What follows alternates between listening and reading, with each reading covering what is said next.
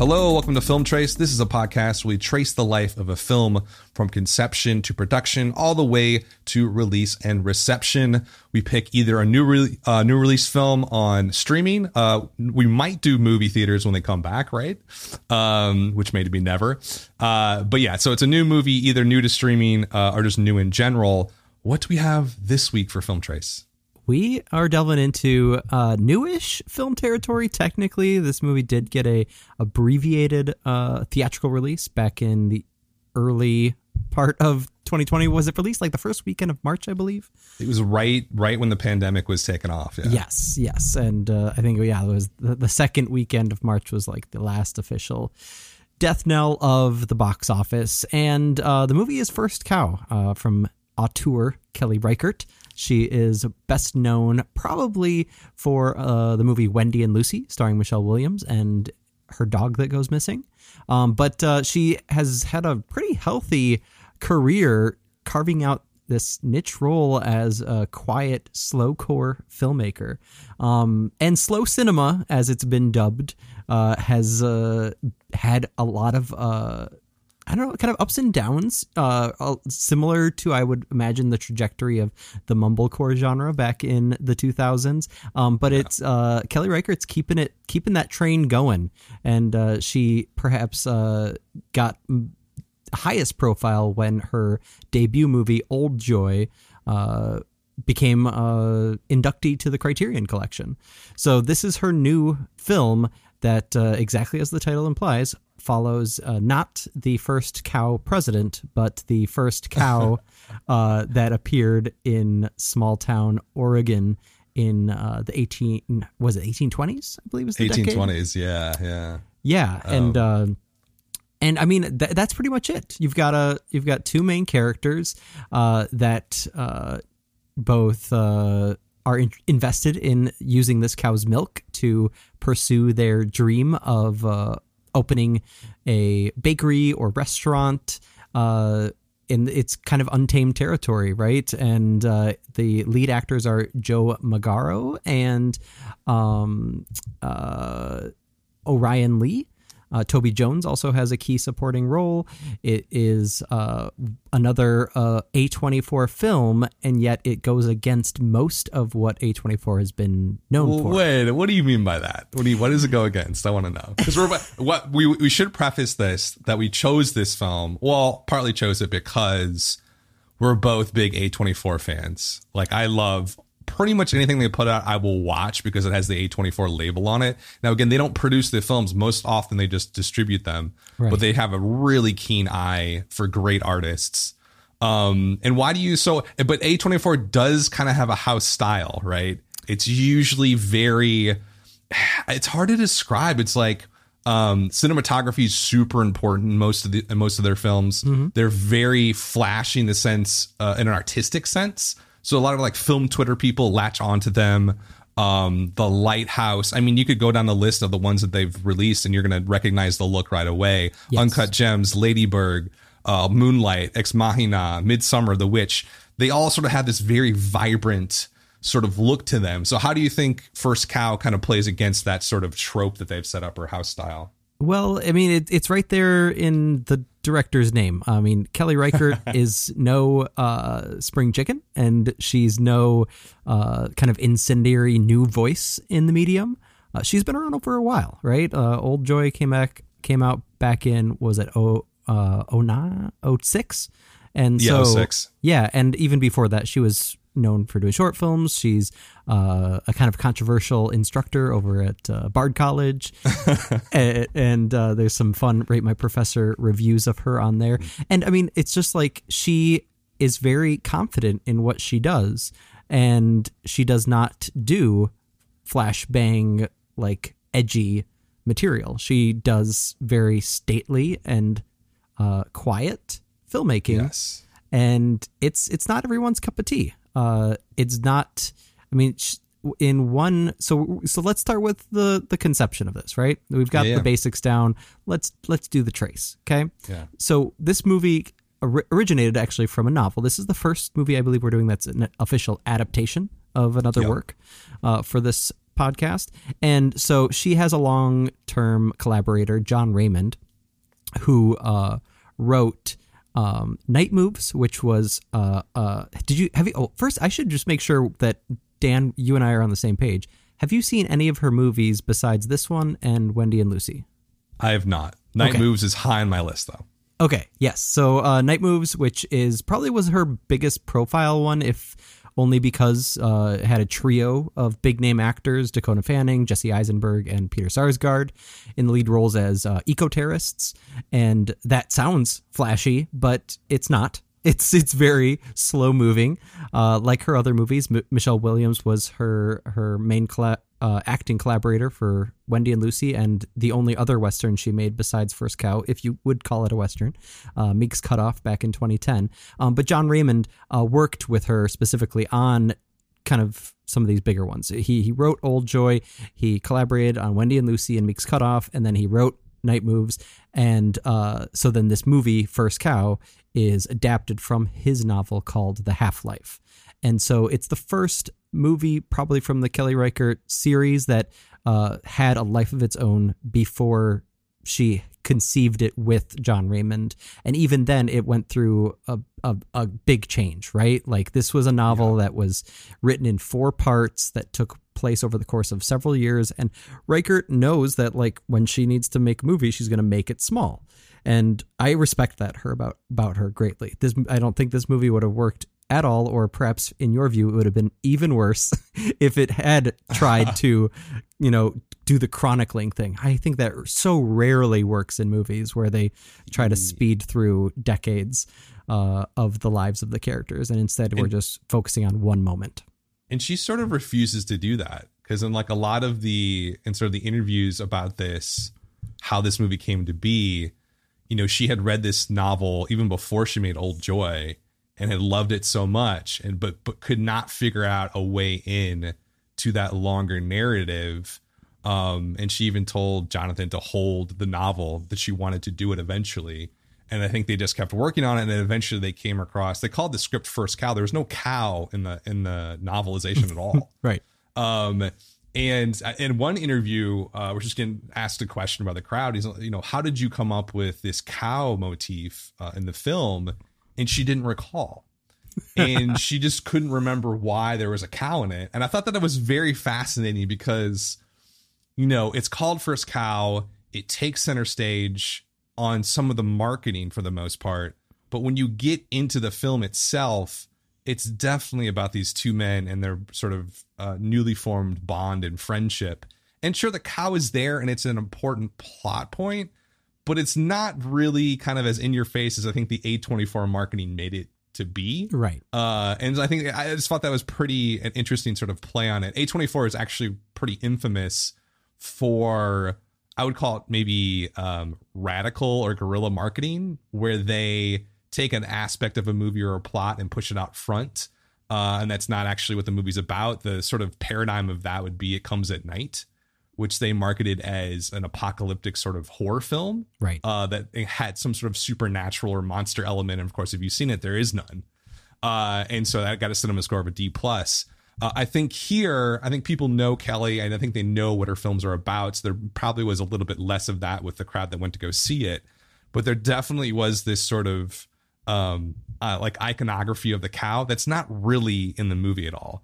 Uh, and I, I thought that was interesting. And you know, you can tell that the story is way broader, um, and there's a lot more narrative tentacles out there uh, within the film itself that we only hear a little bit, like going to China uh, and starting this business and sort of their past and being on the run.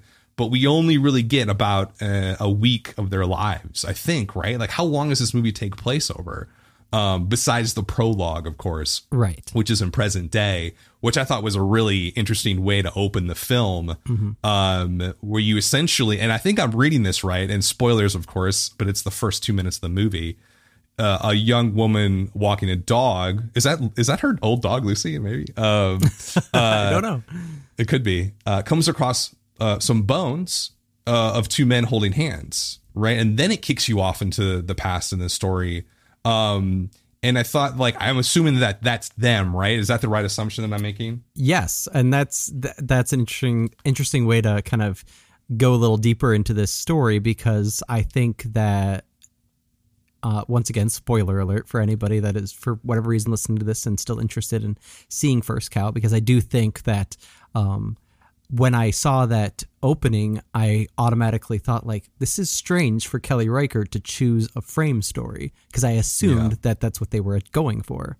But then when we never return to the present by the end of the film, but the framing, cinematography, the graceful uh, kind of ending, even if abrupt, um, that it comes to at the end, it, everything clicks together. Especially, and I think the, the probably third most important shot, uh, aside from the bones laying there in present day, and then uh, the two main characters laying there uh, at the end of the film, is a shot that's just prior to that. It's a shot of the young man who earlier in the film um, gets uh, cut in line uh, to get uh, a donut that one of the that the characters have made with the cow's milk, and these are Yeah. these are oily cakes as they call them that are just uh, uh, it, it, it's it, it it shoots off their popularity. But then of course everything goes wrong, and they're on the run, and uh, we find out that this kid, this like maybe sixteen year old kid, um, that really wanted an oily cake uh, and never got one, um, ends up being the one that the last one that is still you know trying to hunt them at the end of the film. And so it's it's very telling that like she does this so elegantly and yet so firmly as well. Uh, one review that I read, I believe it was um, Allison Shoemaker from RogerEbert.com, put it well, where um, we we typically get either the in, as far as indie cinema goes, the very open ended kind of aloof ending that can be you know both profound but also very admittedly frustrating in many ways. Um, Yeah. And you could read it that way, but then you could also read it as very definitive, as kind of you read it, where it's like obviously that's that's who our two guys are and that's exactly how they how they died is that final shot of them resting in the woods after one of them had been already injured and another one uh, doesn't know where to go and uh, they feel like they're basically just running out the clock and but the the the the genius of Kelly Reichardt is that she lets you have your cake and eat it too. You can have it as the open-ended ending or as the definitive one.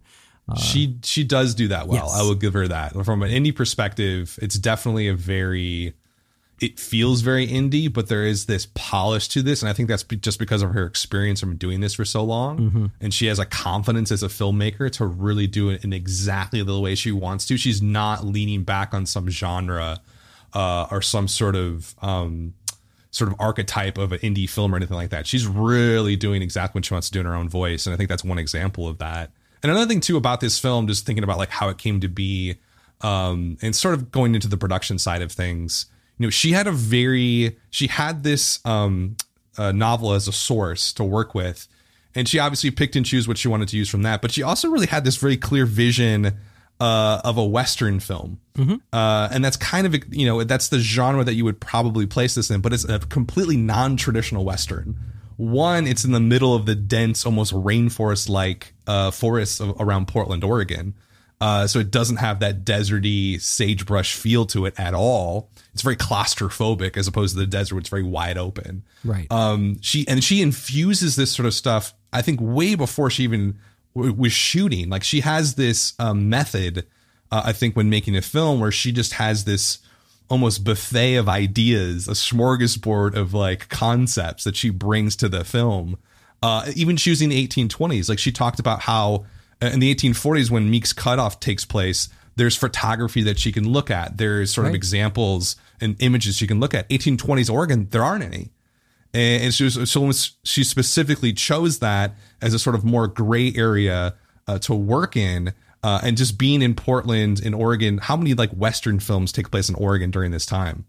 No. i mean can you name another one? Like exactly. So she's definitely you know she's unique in terms of what she's choosing to adapt here but also her vision that she brings to it is 100% her own which is exactly you know kind of what you think you're going to get with an indie filmmaker but i think it's rare to see somebody this confident uh, and this skilled in doing just that pre-production conception side of things.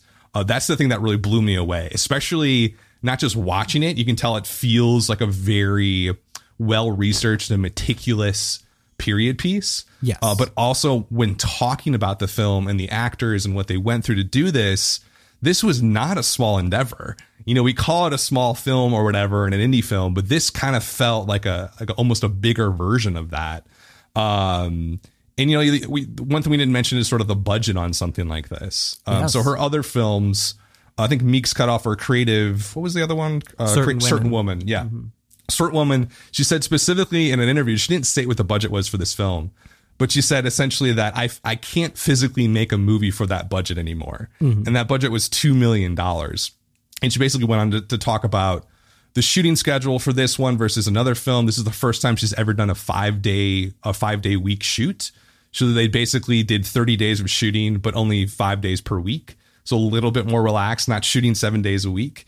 Uh, but you're thinking about what's the budget for something like this? If it's not two million, what do you think it would be? Like if you had to guess. I mean, I, I mean, just based on what you would take to to recreate an era like this, it has. It, there's no way it can be any less than one million, right? I mean, this is this is really. I, I don't know. I mean, I, I Oh. there the, the biggest name is Toby Jones, so he couldn't have cost that much. No, no, yeah, But- and yeah, and the other people involved are you know they're phenomenal journeyman actors to some degree, but like not big names that are gonna have a big pull. Yeah, And I think in A24 probably I don't know when A24 got involved either.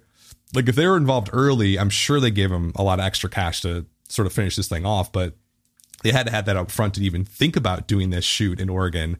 Uh, so it's it, and the reason I bring that up is that it the, the film does have this sort of like you said, it walks this fine line between indie and maybe a, little, a more established adult drama from a major studio.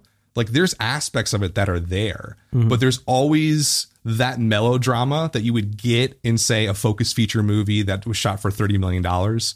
Those are all sort of sanded off Right. and sort of sculpted off more likely and to give you a little bit more of um, an interesting and rich layered sort of film uh, I never once did I say to myself, "Well, this is like maudlin or too much." Like Right. that does that that vocabulary doesn't come into play with her. No. Um, but at the same time, that has that intricacy as well. So I think that's one of the things that really stuck out to me when she was sort of talking about this film overall. Yeah, and one thing to consider, perhaps, uh, uh, that your parallel to focus features is making me think is like so much of those focus features period dramas are focused on the elite, the intellectual, the the wealthy, right? The the noble and royalty. And so yes, of course, recreating all of that is going to take some real cash. And one thing that's beautiful about what Reichardt's done with First Cow is that not only is she going for something way smaller. Um, but then even when you think in terms of westerns, like uh, modern day westerns are still just like so recycled, and that they even were back in the golden era of Hollywood. They were so recycled that it was you know an over reliance on the, the the archetypes, and so she's like building new archetypes here about like the Oregon Trail. Because like when we think about the Oregon Trail, which is ironically what Meek's Cutoff is about, we think about you know the like you said like the vast deserts and all that. And so then you Yeah. think about like the the the you know reconstructing the wagons and uh, all the extras that are involved with something like that. But here you've got like the destination. Like it's it, I, I definitely thought while i was watching this film like huh all those years of my youth playing oregon trail i never actually thought like what oregon looked like when they got there and she's finally happens when you get she's? Oh finally giving this to us and and also doing it in a way where it's like it's it's believable and also it's uh, it, it, it's the it's the everyday people. Like you've got like trappers and like the main character is a cook. Another main character is an asian immigrant on the run from uh, uh, uh, uh, a fugitive from russian immigrants. It's it's it's such a like a gap filling um trajectory that she's going for here. And it because uh there's so little available to to create it she comes up with it on her own through that you know hardcore research and through the the elegant cinematography. I also think that speaking back on your point on um trying to make this you know walk that fine line between the stately focus features film and the uh, kind of uh, rough and tumble small micro budget um, indie movie is uh, her obsession with the 4-3 aspect ratio Like Yes, yeah. this is this is something that it, it really took me a minute. I remember seeing Wendy and Lucy and Meek's Cutoff in theater, and especially Meek's Cutoff when you're literally like watching the wide open terrain of the Oregon Trail and thinking like, oh, I wish this was wider. But she she purposely like pulls back on that and she's like, no, think smaller. This is about the people. This is not about the landscape. And I think that's it's beautiful when you get, can get past it. Well, it's funny you, you bring that up because she said that in some interview um, that there, you know, this is a Western, but there's going to be no Western shots. So there's no shots just of the landscape for itself, right? Which she went out of her way to do that. And so she's definitely, you know, has her very sort of unique, specific voice that she wanted to bring to this. She also said that um, you know, we call this a western, and obviously it's it's sort of unique environment, but it's less a sort of moving from east to west and more of sort of far east to west, where a lot of the influence is uh, from Asia and Russia as opposed to from like Pennsylvania or New York. Um, so I think the overall sort of message there is this is really a unique conception and a unique production at the end of the day. Like this is not a normal film that gets made uh, on a yearly basis. Like this is something pretty special on that level. Um, in terms of, I think a, a couple other things in terms of the production, like in casting, um, just tidbits that they came across. Um, John Magaro never met her in person before he showed up on set. So he basically auditioned uh, solely through Skype uh, and video sort of uh, messaging um, apps, and sort of he sort of knew who th- knew her through people, so he was a little bit connected, and he knew of her, uh, or he knew of her, I should say. Uh, Orion Lee was totally different. Uh, so she went through hundreds of actors, uh, and what she said essentially was that, um, unfortunately, a lot of um, uh, actors of Asian descent get pigeonholed into certain types, and she found that she couldn't really she couldn't really grasp what a lot, of the actors were capable of because a lot of their roles were very sort of stereotypical um, Asian roles, and so she really took a long time to figure out um, this character. And Orion, I think, just stood out. I think he read like four or five times for her in person to really get this. So it was a kind of a it's an interesting sort of um, you would think that uh, in terms of casting and finding people, it would be more like the John uh, Magaro sort of role or with on an indie film, kind of somebody you know a little bit, kind of in your circle. Um, but with o- Orion Lee, it was more like a traditional sort of Hollywood casting situation. So this was a not a, this is not an easy film to make. No. uh, I think is what it comes down to, and um, you know, I think that does definitely show on the final product. Um, the four three aspect ratio. Ever since what was the movie that came out? Uh, Lighthouse was that Lighthouse in four three? Yep. hmm I think that was the first one of the first movies I saw in the theater recently in four three, and I couldn't, I couldn't focus. It's hard. It's hard to shake. Yeah.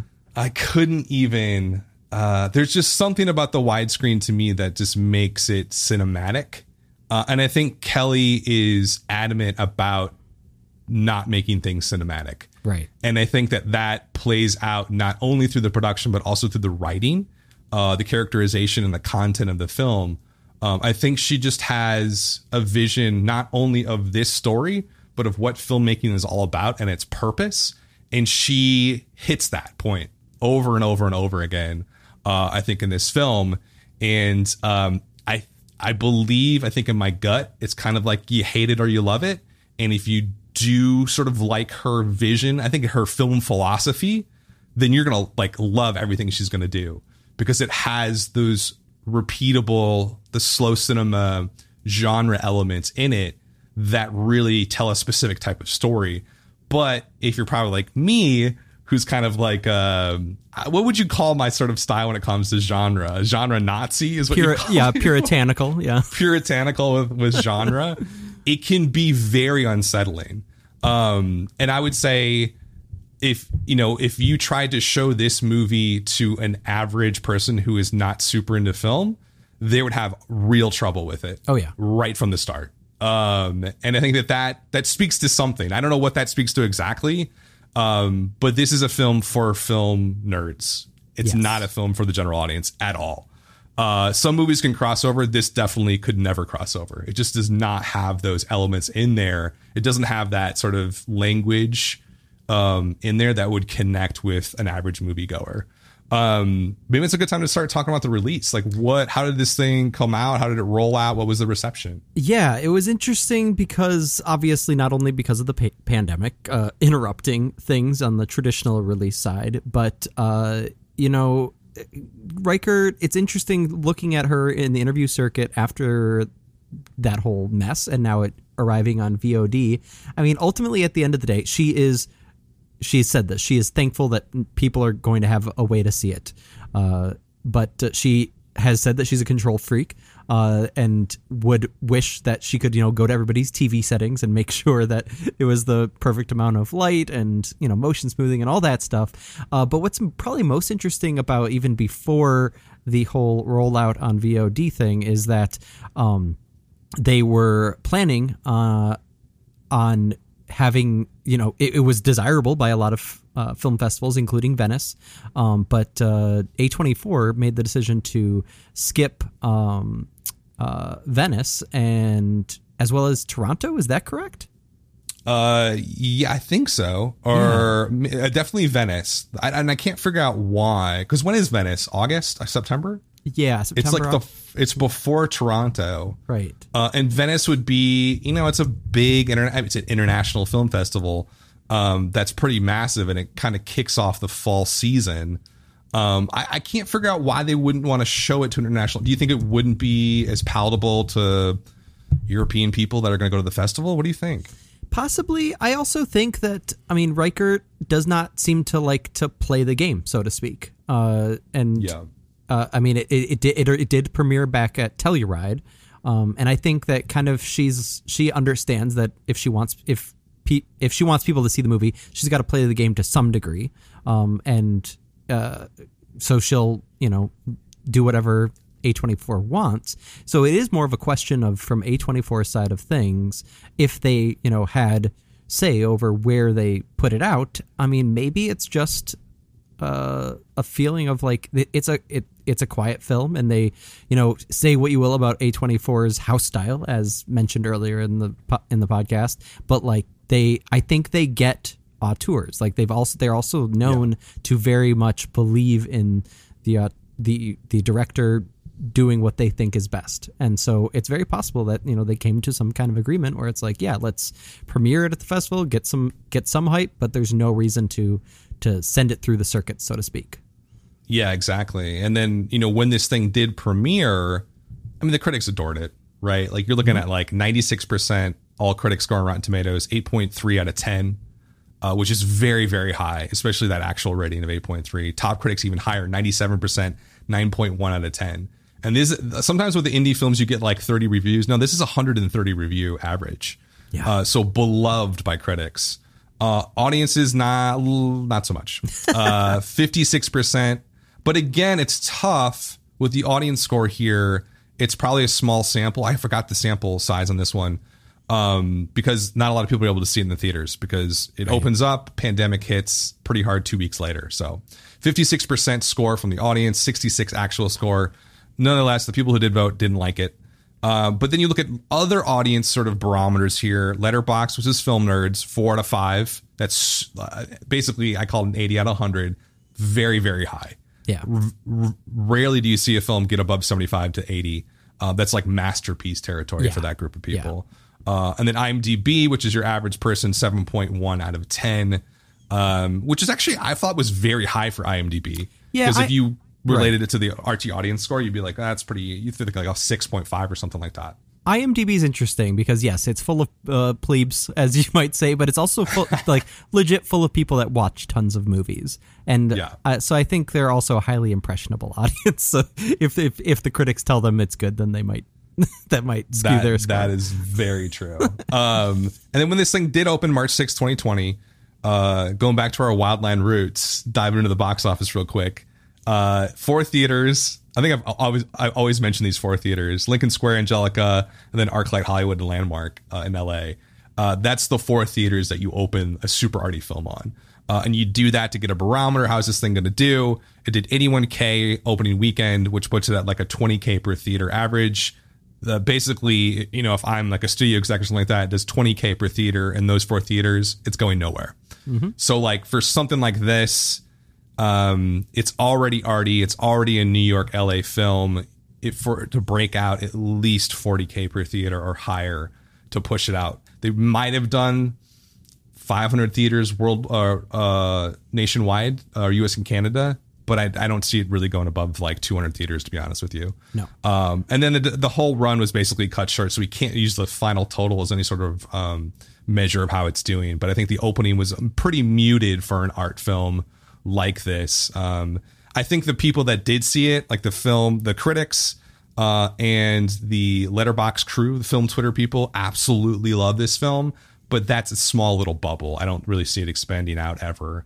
Um, what about the critics? What about some positive and negative takes on this thing? Yeah, it's interesting to to see um, what this looks like, especially considering award season, uh, because we we have a long ways to go, and also the Oscars have been postponed um, because of the pandemic. So whether or not people remember this um, will come nomination time w- will be interesting because yeah it, it was it was kind of h- tough to find some negative reviews even the negative reviews uh kind of like it sounded similar to what you were saying Dan how you personally felt where it's like on the one hand this isn't for me but on the other hand like there's so much to respect about it because like how do you how do you really hate on something that is so meticulously well crafted and fills uh, a hole that's basically been never filled in the history of cinema. So Yeah. uh, you have the, obviously the positives. Uh, you know, uh, David Sims of the Atlantic called it uh, a masterwork of indie cinema, a tale that's both charming and unsparing, suffused with equal measures of wonder and dread. I would be risk remiss not to mention that I think you know, apart from the two central characters, uh, the moment of the film that just like hooked me and made me fall in love with it was uh, the big bearded guy bringing his baby to the bar and getting teased and then it, i mean just watch it for that scene alone. It's an absolutely beautiful scene.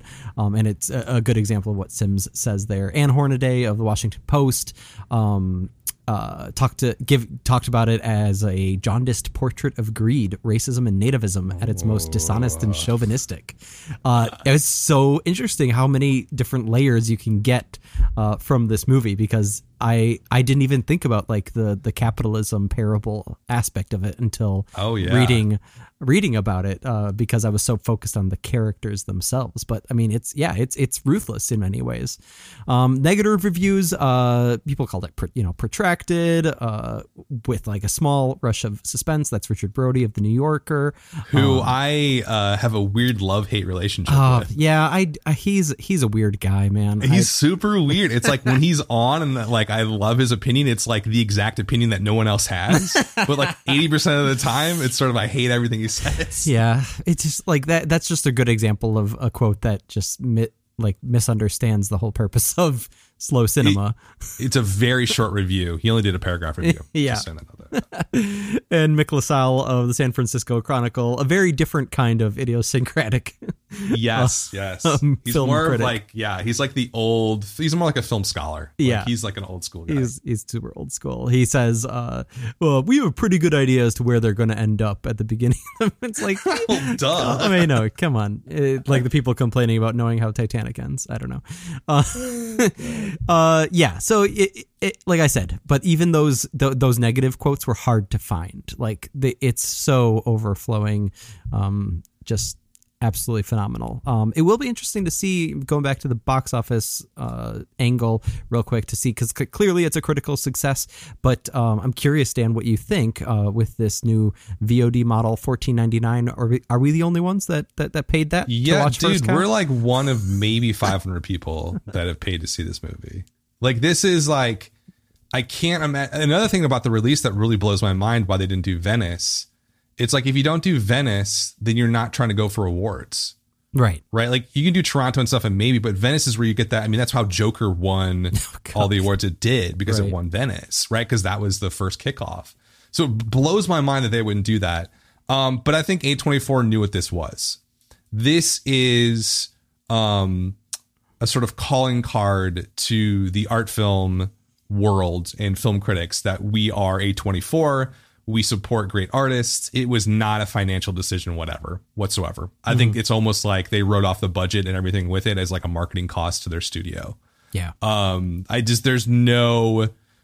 I mean, if I'm looking at this like very business-like, um, title sucks. Uh, the trailer's ridiculous. So I have no idea what it's about, and the film itself is basically unmarketable, and no one would see it. And if they did see it, they'd give it an F cinema score. Like if you release this to 2,000 people, I would say at most a D plus yeah. cinema score. Like there's no, No. and like, th- was there the intention there? I mean, she says herself she never makes any money from her movies. This is sort of, um, this is a passion for her. This is a calling.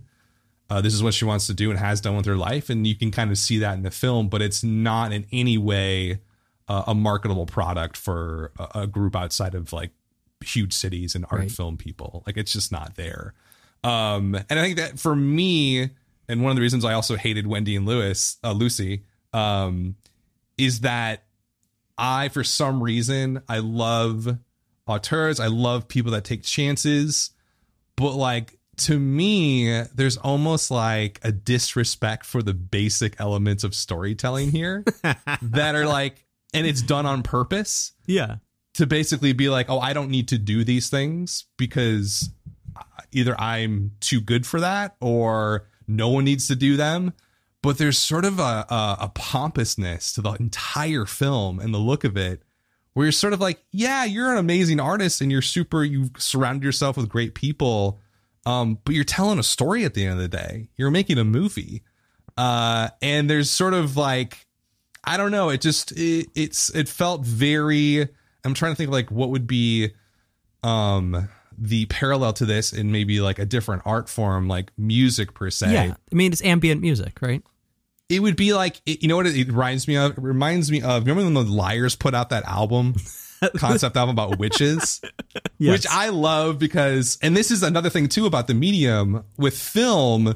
You know, I'm very much into genre work, like very, very good, polished stuff, and I'm a little bit less into the experimental stuff. But with music, I'm the exact opposite.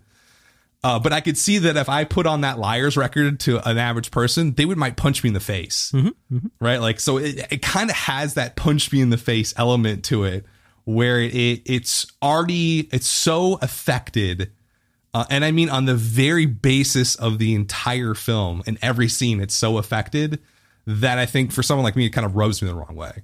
And I don't, and I think that would be a little bit more indicative of what the general audience would find. I also think uh, we'd it, it, it'd be a good idea to mention the fact that this is, and this is only tangentially related to what you're talking about, but it, it did make me think of it that this is the first Reichardt movie we're getting uh, post Me Too. Uh, basically, Me Yeah. Too was on the rise when certain women came out, and there's lots of parallels there. I definitely recommend. I recommend all of Reichardt's work. Obviously, I'm a fanboy, but uh, I definitely recommend certain women, and to look at that as a parallel to this, which is a movie that has little to no female characters, and yet because she and she already did that with Meek's Cutoff, looking at it from uh, the women's point of view on the Oregon Trail. But here she's looking at male characters in such an unmasculine way, in an Yeah. inherently masculine genre. And like, it's so, I think that was just, that was enough to, to get me really thinking and reckoning with, you know, what our basest impulses are when we consume cinema.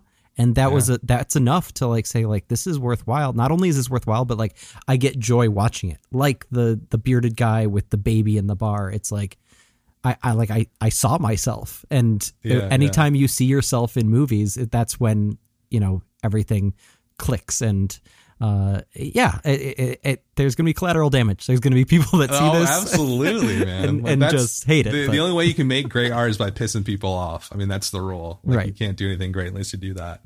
Um, all right, that's First Cow. Um, what an interesting movie, and I hope you guys do check it out. It's absolutely worth seeing um, because it is a very rich, layered film that is not any not not like anything else you're going to see this year. And you're you're home alone, not doing anything. So spend the fourteen dollars and support an independent artist. absolutely Um, what do we got coming next week? we are going to head back into the time machine, so to speak, uh, to look at a movie newly available to streaming this month.